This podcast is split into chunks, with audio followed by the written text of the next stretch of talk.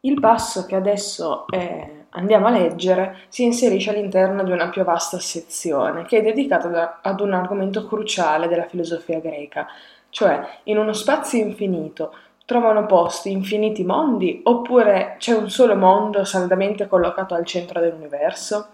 Lucrezio prende posizione contro il filone antropocentrico dell'unicità del mondo che aveva avuto i suoi primi sostenitori in Parmenide, Empedocle forse Anassagora e che aveva poi accresciuto la sua fortuna sia con Platone che con Aristotele, giungendo fino eh, agli stoici. Lucrezio invece prende la sua tesi, mh, la tesi della pluralità dei mondi, attraverso la mediazione di Epicuro, dal filone meccanicistico e naturalistico della tradizione presocratica, che da Anassimandro era eh, approdato all'atomismo di Leucippo e di Democrito. Nei versi seguenti Lucrezio sostiene la propria tesi con tre argomenti. Mm, poiché lo spazio e la materia sono infiniti, non è verosimile che il caso abbia creato questo solo mondo. Dove c'è spazio e materia in movimento e non c'è alcun ostacolo, è necessario che si formino i corpi, e poi se negli animali e nelle piante si può riscontrare un grandissimo numero di esemplari, anche il cielo, la terra, il sole e la luna non sono unici, ma in numero immenso. E quindi il nostro testo dice Principio nobis in cunta sundique partis et later ex utroque super supra subterque per omne. Nulla est finis. Uti docui res ipsaque per se vociferatur et eluce natura profundi. Nullo iam pacto veri simile est putandum undique cum versum spatium vacet infinitum seminaque in numero, numero summaque profunda, multimodis voltitent eterno percita motu, unc unum terrarum orbem celunque creatum, nil agere illa fortis tot corpora materiai. Quindi, prima di tutto, per noi, in ogni direzione, siamo fino abbiamo fatto questa parte, prima di tutto per noi in ogni direzione intorno, da ciascun lato, so, sopra e sotto, per l'intero universo, non esiste confine. Come ho dimostrato, e, e le cose stesse da sé procedono, e, e le cose stesse da sé proclamano e riluce la natura dello spazio profondo. Ora in nessun modo si deve pensare verisimile che, mentre in ogni senso lo spazio vaneggia infinito e gli atomi in numero innumerabile, in somma sconfinata, volteggiano in mille modi, sollecitati da un moto eterno, questa sola terra e questo cielo siano stati creati e nulla facciano là fuori tanti corpi della materia. Principio eh, Lucrezio segnala in maniera evidente la prima argomentazione portata a riprova della propria tesi, il passaggio alle altre due argomentazioni sottolineato da mh, mm, Preterea e poi da eh, Uc Accedit. Eh, nobis fino a eh, omne si può notare l'accumulo di indicatori spaziali che rende quasi visivamente le infinite dimensioni dell'universo. Nobis è un dativo etico eh, partis sta per partes e ex sta per ab. Eh, uti doqui, come ho dimostrato, con ut che sta per ut, eh, Lucrezia ha già trattato l'argomento nel primo libro, mm, cioè uno degli innumerevoli rimandi eh, con cui l'autore conferisce compattezza all'opera. Eh, re ipsa acque fina profundi, è la stessa cosa di per sé a gridarlo, eh, la natura del vuoto riluce, res ipsa, questa per eh, resque ipsa, e profundi mh, mm, come vacui o spazi. Lucrezio usa spesso il termine con questo significato. Appare strana, dopo due verbi transitivi che sono doqui e vociferatur, la presenza dell'intransitivo elucet, che però può anche essere inteso nel senso transitivo di rendere chiaro. Nullo pacto Ehm, in nessun modo putandum sta per putandum est si deve ritenere una perifrastica passiva con costruzione impersonale. Lucrezia conferisce una cogente necessità all'andamento delle proprie argomentazioni. Poi da un dico il periodo complesso, a livello grammaticale logico il senso sarebbe cum spatium infinitum vacet, eh, un dique vorsum che sta per versum, quindi aprendosi uno spazio infinito in tutte le direzioni, abbiamo la costruzione del cum più congiuntivo, il verso interamente costituito da termini che sottolineano con eh, icastica evidenza le dimensioni dell'universo.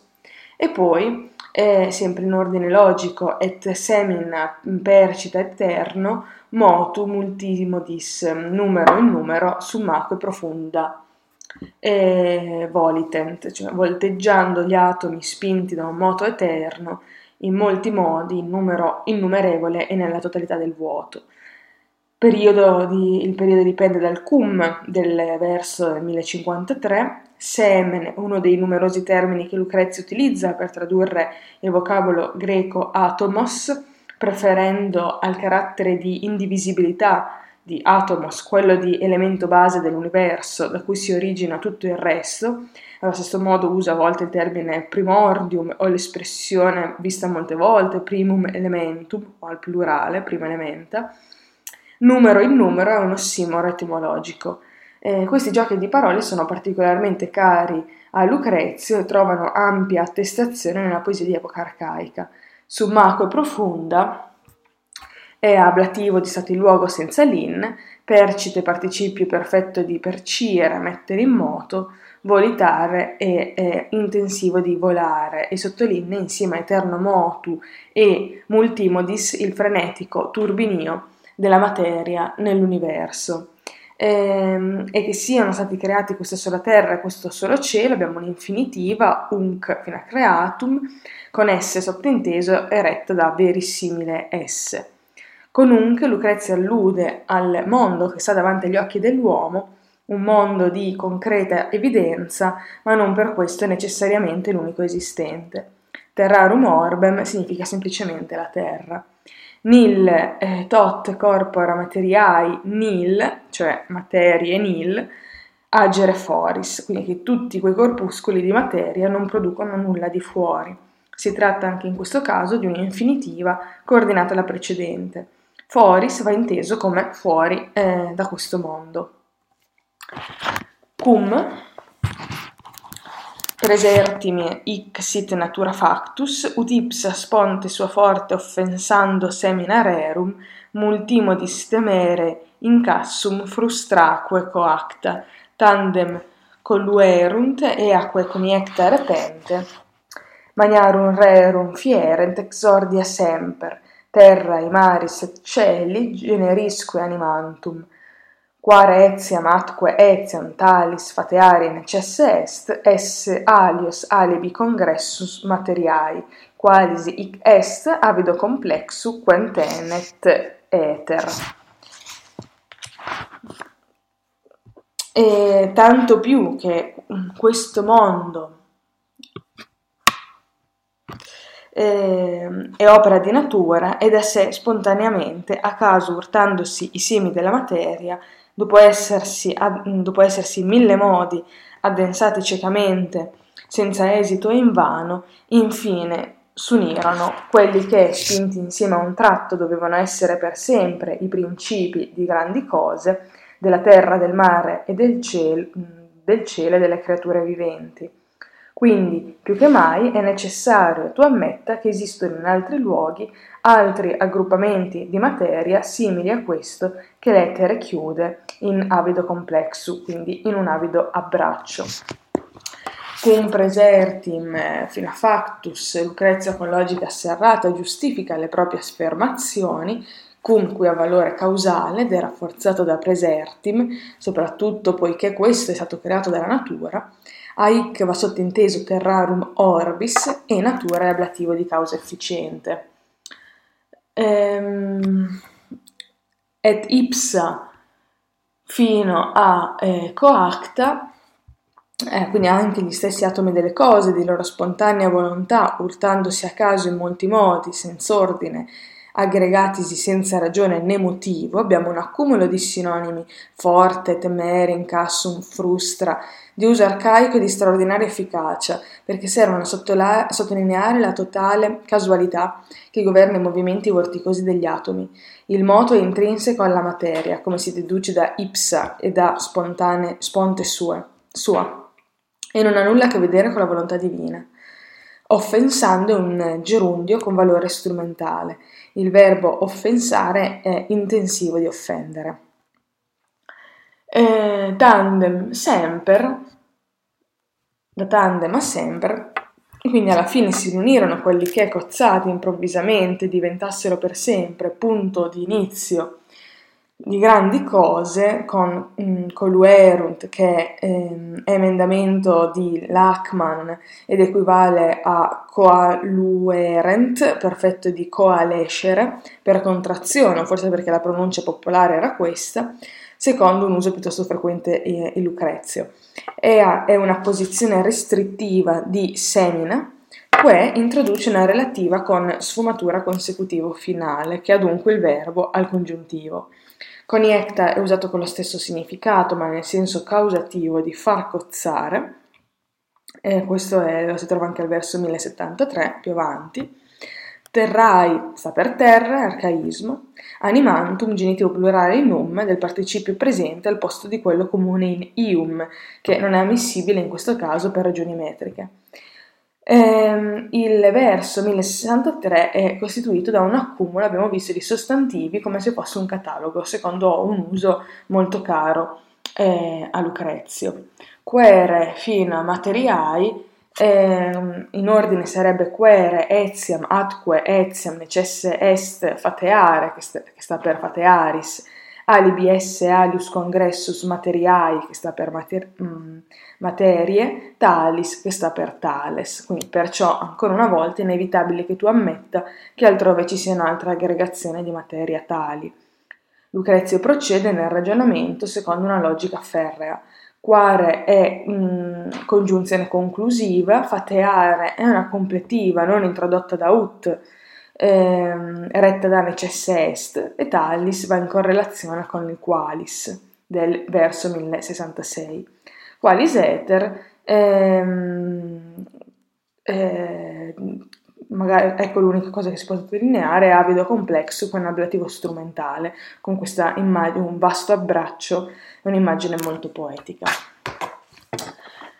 praeterea cum materis est multa parata cum loc locus est presto, nec res nec causa moratur, ulla geri debent nimierum et confieri res. Nunc et seminibus tanta est copia quantam enumerare etas animantum nunque ad omnis. Visque ead met natura manet quae seminarerum conicere in loca queque queat simili ratione, atque Uc sunt coniecta necesse est confiteare esse alius alis terrarum in partibus orbis et varios hominum eh, gentis et secla ferarum. E poi, quando è pronta, quando è pronta molta materia, quando è a disposizione lo spazio e nessun fatto ne causa eh, contrasta, le cose devono certo attuarsi e giungere a compimento. Ora, se di atomi c'è tale moltitudine, quanto l'intera esistenza dei viventi non basterebbe a numerare, e se persiste la medesima forza e natura che può radunare i semi delle cose nelle loro sedi, nello stesso modo che qui sono stati raccolti, è necessario, te forza, eh, riconoscere che esistono in altre regioni dello spazio altre terre e diverse razze d'uomini e specie di fiere. Preteria introduce quindi la seconda prova, all'enfasi della precedente argomentazione si sostituisce ora la forza della necessità, il discorso è costruito alla maniera di un sillogismo, cum ha valore eh, temporale quando materies ehm, fino a, a, Ulla sono le condizioni perché si realizzi la conclusione del verso 1069.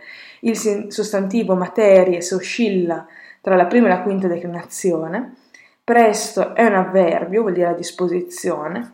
Il verbo morari ehm, è usato qui col significato di essere da meno. Geri, res, eh, Jerry Res eh, si realizzano le condizioni dei versi 1067 68 è inevitabile quindi la formazione di nuovi corpi, come ribadisce anche Nimirum, senza dubbio. Geri confieri si possono tradurre con prodursi compiutamente. L'uso di confieri come passivo di conficere è normale in epoca arcaica. Lucrezio usa sia la forma confici, col significato di essere distrutto, sia confieri col significato di essere completato. Res plurale del soggetto di debent. Eh, seminibus copia, piuttosto che pensare a un dativo di possesso, è meglio pensare che seminibus sia un dativo usato al posto del genitivo, cosa frequente in Lucrezio sia per ragioni metriche sia per una questione di gusto. Ehm, queat è il congiuntivo che ha una sfumatura eventuale, visque eh, visque manet permangono la medesima forza e natura, que coniecta, eh, l'ordine sarebbe que, queat, coni, conicere in loca, quequa, queque semina rerum simili razione atque coniecta sunt uc, cioè le quali possono spingere al suo posto ciascun atomo in modo simile a quello con cui sono stati spinti in questo nostro mondo uc. Que si riferisce con, mm, concordanza ad sensum, a vis e a natura, il congiuntivo queat ha una sfumatura eventuale, atque introduce il secondo termine di paragone dopo simili razione. Uc è invece avverbio di moto a luogo. Necesse est è inevitabile, date le premesse non possono che discendere queste inevitabili conseguenze. Confiteare sta per confitearis, che regge l'infinitivo del verso seguente. Il costrutto è lo stesso di quello visto al verso 1064, la seconda argomentazione quindi a termine in modo simmetrico alla prima. Alios alis è un poliptoto, alios concorda con orbis, che sta per orbes, e alis con partibus. Quindi l'ho studiato in treccio delle parole, sembra voglia rappresentare la ehm, disordinata diffusione di questi mondi innumerevoli. Gentis sta per gentes, accusativo, e secla è una sincope per secula. Uc accedit ut in summa res nulla sit una unica que gignatur et unica solaque crescat, quin alicuiu Siet secli per multaque eodem sint genere, in primis animalibus inice mentem, in vene six montivagum genus, genus esse ferarum, sic hominum geminam prolem, sic denique mutas, squamigerum pecudes et corpora cunctas volantum, quo propter celum simili ratione fetendum terra terraquet solem luna mare cetera quesunt non esse unica sed numero magis innumerali quandoquidem vite de pactus terminus alte tam manet eccat et tam nativo corpore constat, quam genus omne, quod isse generatim rebus abundans. A ciò s'aggiunge che nell'universo non c'è nessuna cosa isolata, che unica sia generata e cresca unica e sola, senza appartenere a una stirpe che comprende molte altre cose della stessa specie, volgi prima la mente alle creature animate, troverai che è così per la razza delle fiere che vaga sui monti, così per la gemina prole degli uomini, così infine per i muti branchi degli esseri coperti di squame e per tutti i corpi dei volatili. Bisogna dunque ammettere che in egual modo il cielo, la terra, il sole, la luna, il mare e ogni cosa che esiste non siano unici, ma anzi in numero innumerevole, poiché un termine di vita profondamente confitto così li attende, e così sono di corpo mortale come ogni razza che abbonda di queste creature conformi alla specie. Uc acidi tutti inizia qui la terza argomentazione basata sul principio eh, epicureo dell'isonomia. Ehm, ut introduce la completiva.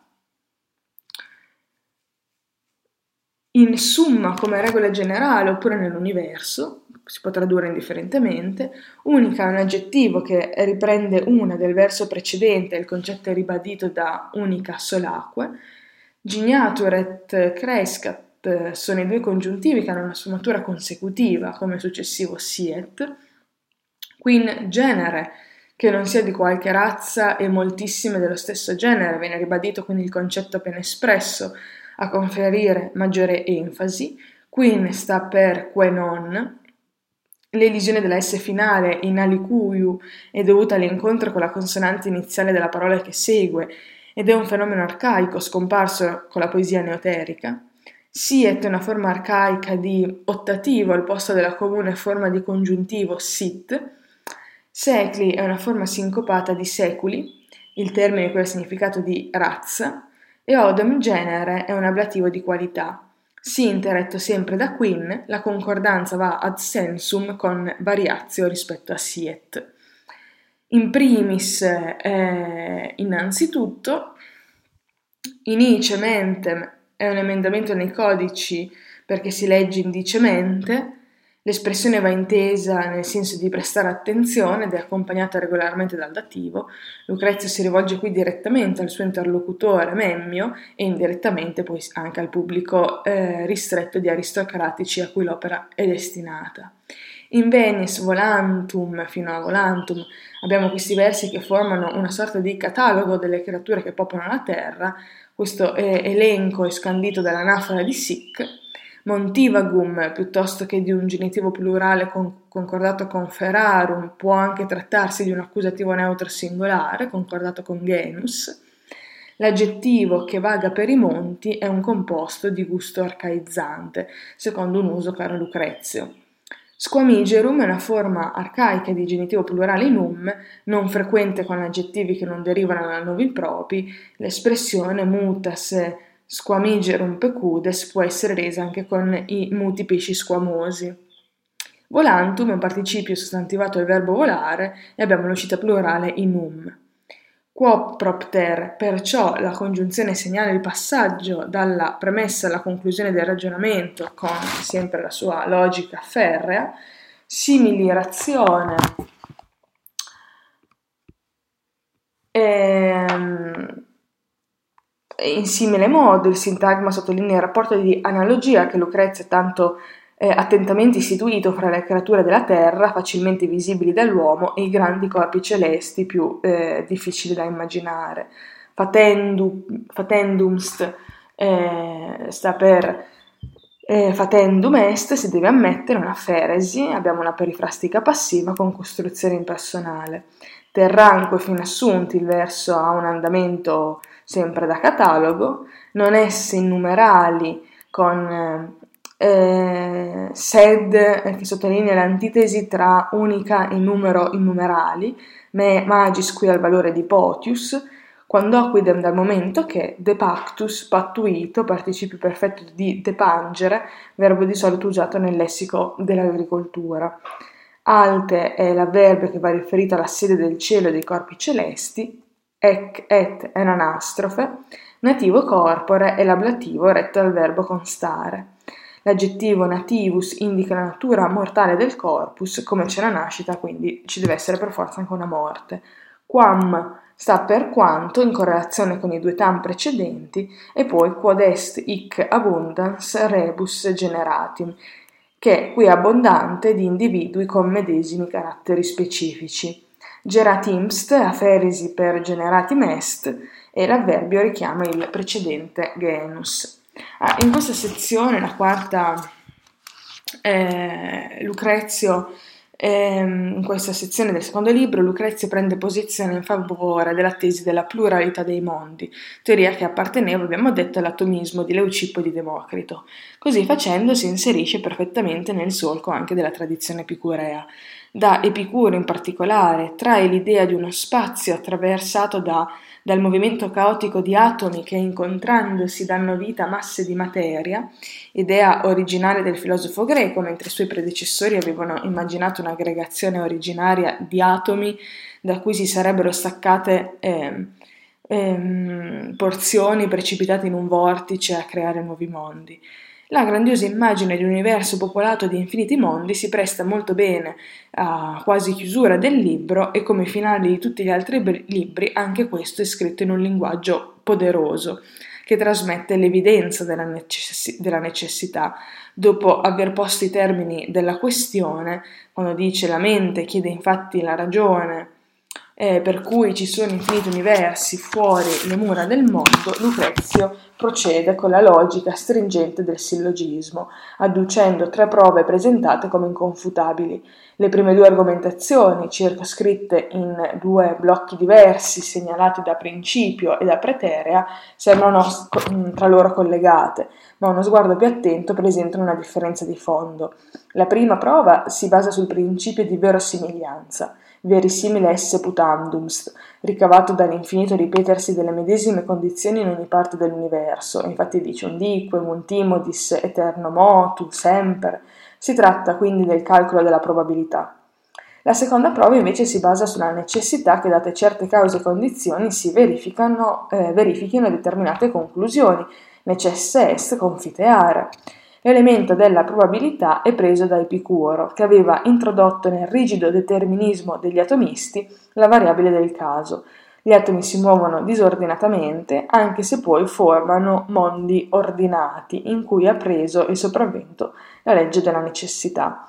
Allo stesso modo Lucrezia ben chiara la concomitanza delle due cause responsabili della formazione dei corpi, la possibilità che deriva dal movimento spontaneo degli atomi, sponte sua forte, e la forza che deriva dalla necessità universale, la vis.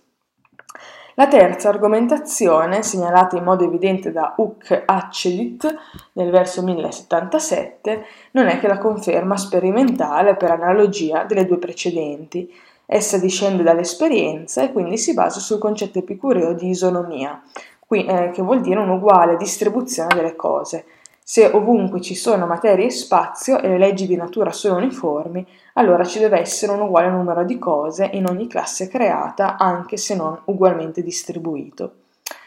La lingua di Lucrezio presenta particolari usi eh, che già dai romani della generazione successiva saranno sentiti come arcaici. Il De Rerum Natura è una preziosa testimonianza di uno stadio ancora fluido della lingua latina, che nella prosa della stessa età non appare per il fatto che c'è già il modello di Cicerone. In quest'ottica si spiegano per esempio le oscillazioni anche nelle declinazioni per parole e sostantivi come materies, o la scelta di particolari forme verbali piuttosto che altre, come il congiuntivo foret al posto di esset. Altrove invece Lucrezio sceglie volontariamente l'uso delle forme costrutti avvertiti come arcaici già nella sua epoca e lo fa sia per ragioni di carattere metrico sia perché è consapevole che i verba inusitati, i verbi rari, non frequenti, rendono per prendere in prestito la frase da Cicerone De Oratore, l'orazio grandior atque antiquior, quindi il discorso più solenne, più antico. Si spiega così l'uso di aggettivi composti secondo il riferimento di Ennio come Montivagus, Squamiger, molti dei quali sono proprio apax lucreziani, detti solo da lui, solo da Lucrezio, mai attestati né prima né dopo, o l'uscita del genitivo singolare infine diverso con parole di cinque sillabe come materiali a conferire al periodo una ulteriore solennità. Molto originale in questo brano è anche il senso dell'infinito creato dalle parole.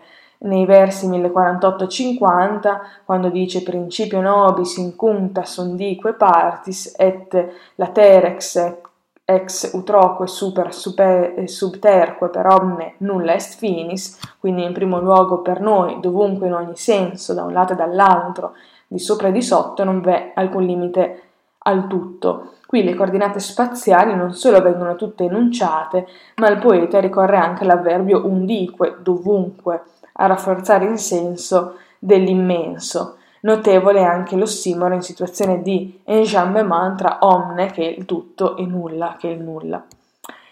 E, um, al verso 1054 abbiamo una sequenza particolarmente espressiva con le parole seminacque in numero, numero, summaque profunda, cioè gli atomi di numero in numero e di somma abissale, che indica indicano come nell'infinito dello spazio volitent, volteggino i germi infiniti delle cose. Qui c'è un ossimoro etimologico con il numero numero che viene ripreso un poco sotto al verso 1086 da numero in numerali.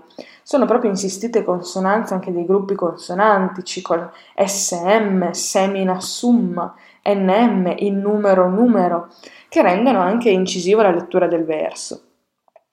È incisiva ed efficace anche l'immagine dell'infinito che abbraccia infiniti altri mondi come il nostro, al verso 1064-1066, quando dice quare etiam atque etiam talis fateare necesse est, esse alius alibi congressus materiae, qualis hic est avido complexu quam tenet ether, che vuol dire perciò è sempre più necessario che tu riconosca che esistono altrove nell'universo altre unioni di corpi materiali come questa che l'etere abbraccia di un avido complesso, qui c'è una grande assonanza tra congressus riferito alle aggregazioni dei corpi primordiali e complexu che indica invece l'abbraccio del vuoto infinito. Ehm, a questo punto, conosciuta la realtà del mondo, la realtà della natura, Lucrezio dice se tali verità eh, si teneas, se tu le tieni, se le hai ben apprese, le ritieni nella memoria, la natura ti appare subito libera e sottratta eh, a padroni superbi, dominis privata superbi, che sono gli dei da sé sola spontaneamente tutto compiere senza gli dei, ipsa sua per se sponte omnia, omnia dis egere expers. Una volta che si conoscono le leggi e i meccanismi della natura, non c'è più bisogno di chiamare in causa sempre gli dei per giustificare quello che accade e per dare una spiegazione un senso a come funzioni la vita, l'universo e l'uomo o per il santo petto degli dei che in pace tranquilla trascorrono placido il tempo e la vita serena, dice ancora in traduzione. Chi può reggere la somma dell'immensità? Chi tenere nella mano e governare le redini possenti dell'infinito?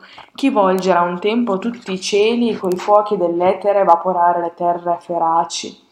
e in tutti i luoghi esser pronto ogni istante per addensare con le nubi le tenebre, per scuotere con il tuono le plaghe serene del cielo, e poi vibrare i fulmini, abbattere talvolta i propri templi e appartandosi nei deserti sfuriare affaticando la folgore che spesso non tocca i colpevoli e uccide gli immeritevoli e gli innocente, preterix ex animatque indignus inique merentes, se l'universo infinito, pieno di infiniti mondi, qual è quel Dio che riesce a presiedere a tutti? Allora adesso dice, eh, si inserisce il, la considerazione sullo sviluppo e il declino dei mondi, come gli esseri così i mondi vivono grazie a un continuo scambio di materia con l'esterno, dapprima nel periodo dell'accrescimento essi ricevono e assimilano più elementi di quanti ne perdono, poi però dopo un periodo di equilibrio ha inizio la decadenza, quando le perdite sono maggiori degli acquisti, il corpo soccombe agli urti distruttori.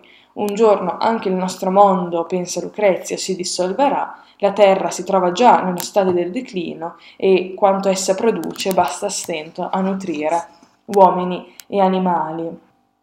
E infatti ehm,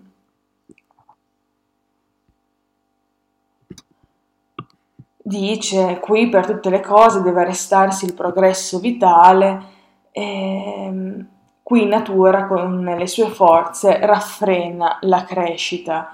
Tutti gli esseri che vedi ingrandire eh, con ilare slancio e a poco a poco a scendere i gradini dell'età adulta accolgono in sé più elementi di quanti ne mettano finché il cibo si diffonde agevolmente in tutte le vene finché non ci sono ancora non si sono ancora tanto dilatati da rimettere fuori molta sostanza e da perdere più di quanto la loro età non assimila.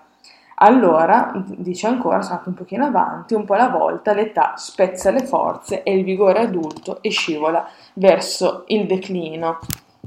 E, ehm, dunque, è giusto un dequeat eh, iure igitur mm, eh, per, pereunt Dunque è giusto che le cose periscano quando si sono estenuate per il continuo deflusso e tutte soccombono agli urti, agli urti esterni perché all'età senile il cibo infine viene meno e i corpi, martellando dall'esterno, non cessano di logorare ogni cosa e di sopraffarla ostinati con gli urti. Quindi la parte, questa parte finale del libro è dedicata alla dimostrazione della eh, pluralità dei mondi all'interno dell'universo infinito e all'esame di alcune fondamentali conseguenze di questa teoria. Abbiamo come riferimento eh, di questa dottrina l'epistola a Erodoto e quella di eh, l'epistola a Pitocle, ehm, dal filone meccanicistico e naturalistico della tradizione di pensiero presocratica, eh, che si oppone a quella, abbiamo visto, finalistico e antropocentrico dell'unicità del mondo, che da Parmenide arriva fino agli stoici, la teoria della pluralità dei mondi è resa necessaria, abbiamo visto, dalla constatazione dell'infinità dello spazio e degli atomi e quindi dall'analogia che viene stabilita tra la specie animale eh, e quelle animate, quindi mondi dell'universo, che sono infiniti di numero entrambe. Quindi, come ogni essere animato, anche il mondo è destinato a crescere, stabilizzarsi e poi decadere e morire. L'abbiamo visto in questo passo. Perciò, come tutto il brano è incentrato sulla visione del nostro mondo come una madre stremata che fruttifica a stento e solo se sollecitata da una sempre maggior fatica eh, da parte dell'uomo, anche Epicuro aveva sostenuto che il nostro mondo fosse mortale, ma non era arrivato a dire che la sua fine fosse prossima. Lucrezia invece si impegna in queste ultime righe eh, del secondo libro a dimostrare l'imminenza della fine del mondo, ottenendo quindi un effetto contrario però a quello dell'ataraxia proposto da eh, Lucrezio, Epicuro. Sic igi turmani quoque circum mene mundi expugnata dabunt labem putrisque ruinas. Omnia debet enim cibus integrare novando et fulcire cibus cibus omnia sustentare. Ne quiquam quone nec vene perpetiuntur quod satis est nec quantum opus est natura ministrat. Iamque adeo fracta est etas effettaque tellus, vix animalia parva creat quecunta creavit, secla deditque ferarum ingentia corpora partum. Così dunque anche le mura del vasto mondo, tutte in torre spugnate, rovineranno sgretolandosi in macerie. Il cibo infatti deve tutto ristorare rinnovellando, il cibo eh, sorreggere, il cibo dare a tutto sostentamento, ma a nulla riesce se le vene non tollerano quanto è sufficiente, né la natura fornisce quanto è necessario alla vita. E già ora la nostra età è fiaccata, e la terra, sfinita dai parti, genera stento piccoli animali. Essa che ha generato tutte le specie ha dato alla luce corpi eh, giganteschi di belve. Sic igitur, il lettore eh, viene rinviato a quanto è stato detto a proposito degli altri mondi, della loro generazione e corruzione, le menia mundi sono le mura del mondo, quindi le sfere dell'etere che avvolge la terra, expugnata eh, va riferito a circum del verso precedente, prese d'assalto tutto intorno, le mura del mondo sono infatti logorate dall'urto incessante degli atomi che le investono dall'esterno, Dabunt ruinas, quindi letteralmente sarebbero produrranno un lento crollo e corrotte macerie, ma si può intendere anche l'espressione come un'endiadi, crolleranno progressivamente riducendosi a macerie. Il sostantivo labes indica una caduta lenta e progressiva causata più dall'usura che da un singolo evento traumatico. Putris eh, sta per putres. Eh, cibus è il nutrimento, è soggetto in triplice anafora nell'arco di due versi. Il nutrimento di cui sta parlando eh, Lucrezia sono gli atomi che eh, bersagliano il mondo e che possono essere in esso assorbiti.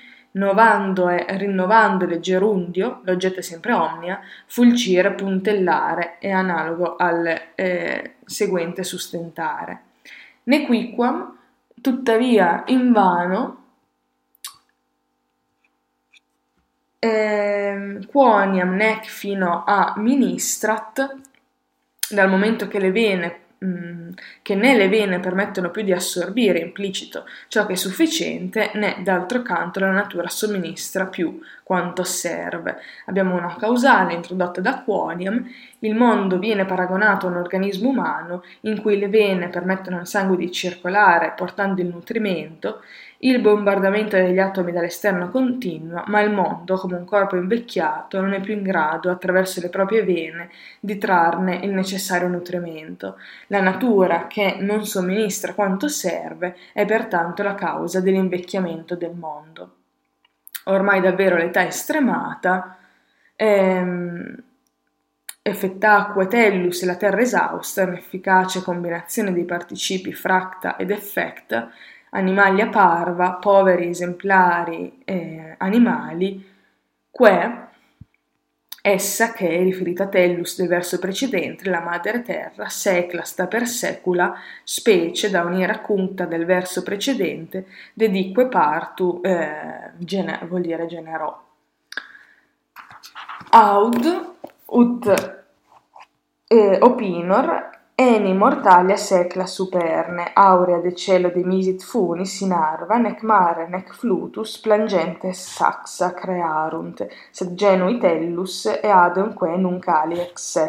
Praeterea nitidas fruges vinetaque leta, sponte sua primum mortalibus ipsa creavit, ipsa detit dulcis fetus et pabula leta, que nunc vix nostro grandescunt aucta labore, e conterimusque boves et viris agricolarum, conficimus ferrum vix arvis suppeditati, usque adeo parcunt fetus augentque laborem. Non fu certo, io credo, una fune d'oro scesa dal cielo, e questa è l'immagine della fune d'oro calata dal cielo omerica in Iliade nell'ottavo libro. Gli stoici la interpretavano allegoricamente come simbolo della fatale successione dei fatti. L'idea dell'origine della vita del cielo era comune nell'antichità, Lucrezia invece vi contrappone la sua dottrina epicurea della generazione da parte della terra, che poi vedremo nel libro quinto. Quindi non fu certo, io credo, una fune d'oro scesa dal cielo a calare dall'alto nei campi le stirpe mortali né le crearono il mare, né le onde che battono gli scogli, eh, ma generò, le generò la medesima terra che ora le nutre di sé. E anche le nitide messi e i vigneti ubertosi, essa da principio creò spontaneamente ai mortali, essa donò i dolci frutti e i pascoli lieti, eh, che ora si sviluppano a stento, cresciuti dalla nostra fatica, e logoriamo i buoi e le forze dei contadini, consumiamo il ferro e appena sostentati dai campi. Tanto sono avari di frutti e aggravano la nostra fatica.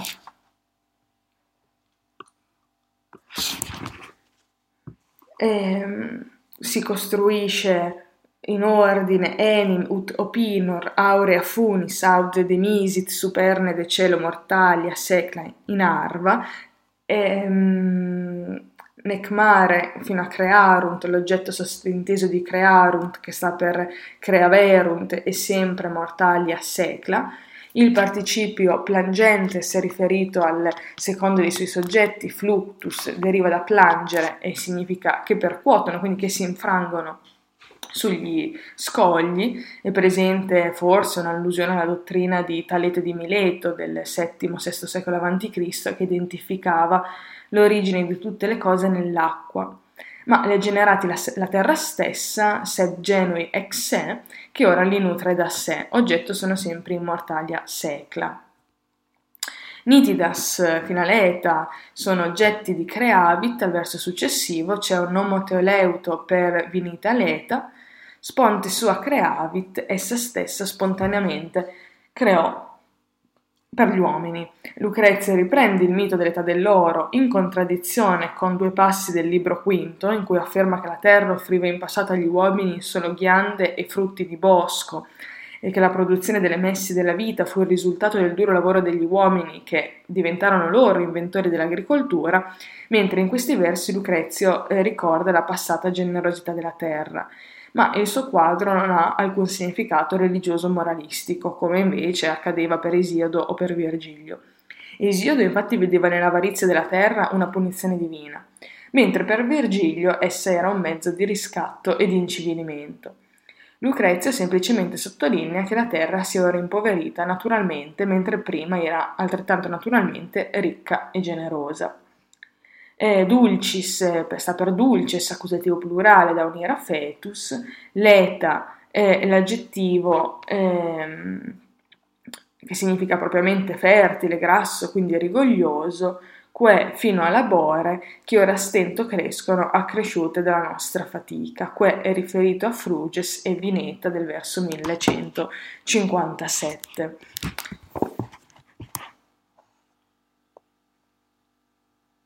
E poi mh, mm, ancora Viris sta per Vire, siamo arrivati in realtà fin qua eh, con un secondo oggetto di conterimus, quindi stremiamo, vix arvis suppeditati appena sostentati dai campi, usque adeo a tal punto, ehm, per cun parcunt fetus eh, risparmiano frutti, quindi sono scarsi di frutti, il soggetto sottinteso è arva e il verbo parcere è costruito di solito con il dativo, come invece è seguito dall'accusativo. Ianque caput quassans grandis suspirat arator crebrius in cassum magnus cicidisse labores, et cum tempora temporibus presentia confert, preteritis laudat fortuna sepe parentis, tristis item vetu levitis sator atque mm, viete temporis incusat momen secolunque fatigat et eh, crepat antiquum genus ut pietate repletum per facile angustis toleratit finibus evum cum minor esset agri multo modus ante viritim. Nec tenet omnia paulatim tabescere tire ad capunum spazio etatis defessa vetusto e ormai scuotendo il capo il vecchio oratore più spesso sospira che nel nulla sono cadute le sue gra- gravi fatiche e quando l'età presente paragona i tempi passati, loda sovente la fortuna del padre. Triste anche il coltivatore d'una vigna vecchierella e cascante, incolpa il declino del tempo e impreca a quest'età, e brontola che alla gente di una volta, piena di devozione, era facile campare la vita su un piccolo podere quando ciascuno aveva molto minor porzione di terra. E non capisce che tutte le cose lentamente si sfanno e si avviano alla bara spossate dal lungo cammino della vita. Ehm, grandis suspirat arator il vecchio oratore, Crebrius più spesso, incassum fino a labore, se in infinitiva retta da suspirat, sospiro meglio si lamenta che le sue grandi fatiche siano cadute in vano, incassum è un avverbio, et confer tempora presentia cum temporibus mm, preteritis, quindi paragona i tempi presenti con quelli passati, c'è un triplo iperbato incrociato, e con cum temporibus e preteritis con l'effetto di rendere più serrato il confronto. Poi item e tristis sartor vetule atque viete vitis incusat nomen temporis concule fatigat, allo stesso modo item, il piantatore di vite, ormai vecchia e avvizzita, se la prende amareggiato, tristis è un predicativo del soggetto, con il passare del tempo impreca contro l'età. Momen è un vocabolo arcaico, sostituito in età classica da movimentum, in entrambi i casi la radice è quella del verbo movere.